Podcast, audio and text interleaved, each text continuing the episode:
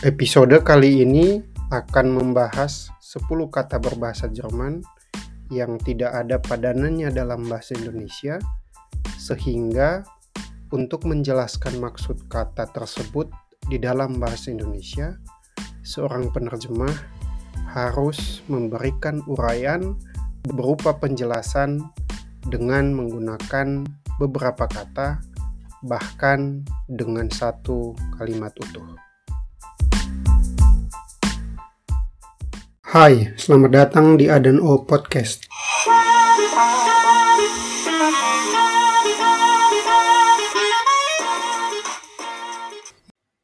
Sebagai penerjemah untuk pasangan bahasa bahasa Jerman, bahasa Indonesia, saya sering menerima beragam teks dari klien untuk diterjemahkan. Tak jarang pula saya dihadapkan dengan pertanyaan-pertanyaan tentang kata-kata berbahasa Jerman yang hanya ditemukan di dalam bahasa Jerman dan tidak dapat diterjemahkan ke dalam bahasa Indonesia. Karena memang kata-kata tersebut tidak memiliki padanan kata di dalam bahasa Indonesia. Meski demikian, daftar kata tersebut adalah ungkapan-ungkapan yang sebetulnya mewakili bahkan menggambarkan perasaan semua orang untuk sebuah situasi tertentu. Nah, ini berarti termasuk kita orang Indonesia. Jadi, bukan hanya menggambarkan perasaan orang Jerman saja. Nah, kata-kata apa saja yang saya maksud? Pertama, das Kopfkino. Kita semua mungkin pernah mengalami situasi ini. Misalnya, saat salah seorang teman menceritakan kejadian karena kebetulan dia sedang melewati sebuah tempat kejadian perkara begitu. Dan secara tiba-tiba kita bisa membayangkan semua detail peristiwa tersebut. Seolah-olah kita berada juga di tempat yang dia sebutkan tadi. Dan pada akhirnya kita tidak fokus mendengarkan cerita teman kita tadi, karena saat itu seperti ada sebuah film pendek yang sedang diputar di dalam pikiran kita. Kepala kita, pikiran kita mendadak berubah menjadi sebuah bioskop. Nah, ungkapan ini disebut dengan Das Kopfkino hat begonnen. Nomor dua, Die Erklärungsnot. Kata Erklärungsnot ini menggambarkan kondisi saat kita harus menjelaskan sesuatu kepada orang lain, tetapi kita sendiri tidak tahu bagaimana cara untuk menjelaskannya. Contohnya, Waktu atasan di kantor misalnya menanyakan perkembangan tugas yang telah diberikan kepada kita. Namun, kita belum juga memulai untuk mengerjakan tugas tersebut. Artinya, terdapat sebuah kebingungan di sini. Wir kommen dann in Erklärungsnot. Nomor tiga, das Fingerspitzengefühl. Dalam kehidupan sehari-hari, sering kali kita dihadapkan pada keputusan-keputusan yang sulit, situasi yang rumit, atau masa-masa yang berat. Oleh karena itu, kita mesti berhati-hati dalam bertindak, berempati, sensitif, serta menemukan dan menggunakan kata-kata yang tepat untuk memberikan respon terhadap suatu kejadian. Also, Wir müssen Fingerspitzengefühl haben. Nomor empat, das Fremdschämen. Suatu sore sepulang kerja dan menonton serial favoritnya di Netflix, Boy melihat seorang aktor melakukan sesuatu yang membuat Boy merasa malu dan ingin menyudahi film tersebut. Boy merasakan perasaan canggung dengan apa yang dilakukan oleh aktor asing tersebut dalam potongan adegan tadi. Boy schämt sich also für etwas, was ein Fremder tut. Das ist Fremdschämen. Nomor 5. Die Geschmacksverirrung. Eki baru tiba dua hari lalu di Berlin. Hari ini dia jalan-jalan ke pusat kota, tetapi kemudian dia tersesat dan tidak tahu jalan pulang ke apartemennya. Eki sedang tersesat. Dalam bahasa Jerman, tersesat berarti verirren.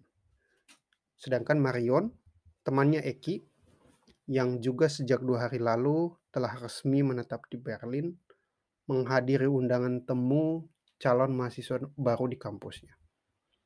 Marion memiliki selera fashion yang bagus, namun hari ini dia salah memilih pakaian yang digunakan, sehingga kelihatannya tidak cocok dengan dirinya. Nah, untuk menggambarkan situasi yang sedang dialami Marion, di dalam bahasa Jerman disebut dengan Geschmacksverirrung. Nomor 6. Der innere Schweinehund. Der innere Schweinehund selalu ada dalam diri setiap kita. Dia yang selalu mencegah kita agar tidak berolahraga dengan alasan karena di luar sedang dingin. Dia juga adalah tersangka di balik pilihan kita untuk menunda pekerjaan yang seharusnya sudah selesai siang ini.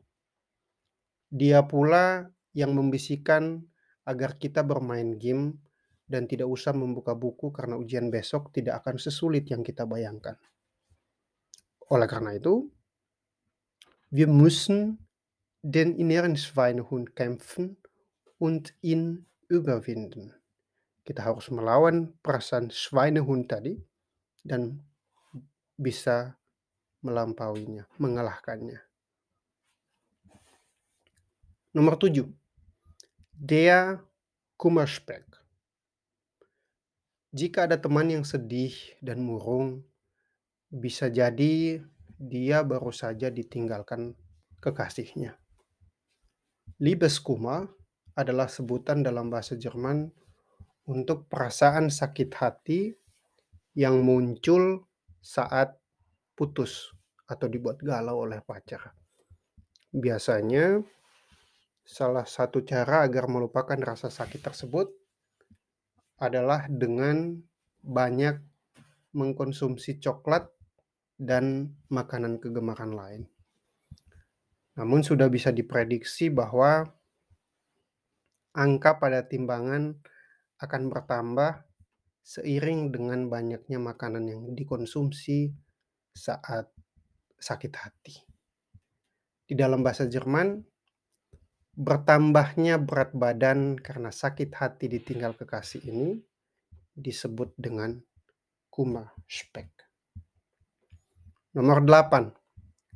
Di Torschlusspanik. Kata ini digunakan untuk menggambarkan ketakutan melewatkan sesuatu yang penting di dalam hidup. Torschlusspanik biasanya digunakan kepada mereka yang berusia antara 30 hingga 40 tahun dan dianggap akan mulai sulit mendapatkan jodoh yang tepat. Nomor 9. Verschlimmbessern. Sepintas kata ini terlihat sebagai sebuah kata. Verschlimmbessern adalah gabungan dari dua kata bahasa Jerman, yaitu verschlimmen dan verbessern. Maksud kata ini adalah saat kita ingin memperbaiki sesuatu, namun justru malah membuatnya semakin parah. Tentu kalian juga pernah mengalaminya, bukan? Nomor 10. That Zeitgeist. That Zeitgeist adalah istilah yang digunakan untuk menggambarkan bagaimana cara berpikir dan merasakan oleh mayoritas orang dalam sebuah periode tertentu. Istilah ini diperkirakan sudah digunakan pada tahun 1769 oleh filsuf dan penyair berkebangsaan Jerman Johann Gottfried Herder. Saya masih memiliki beberapa kata berbahasa Jerman yang sebetulnya tidak memiliki makna yang sama di dalam bahasa Indonesia.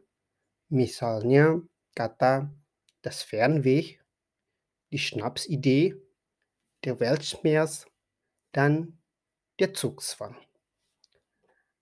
Adakah yang bisa menjelaskan makna kata-kata tersebut?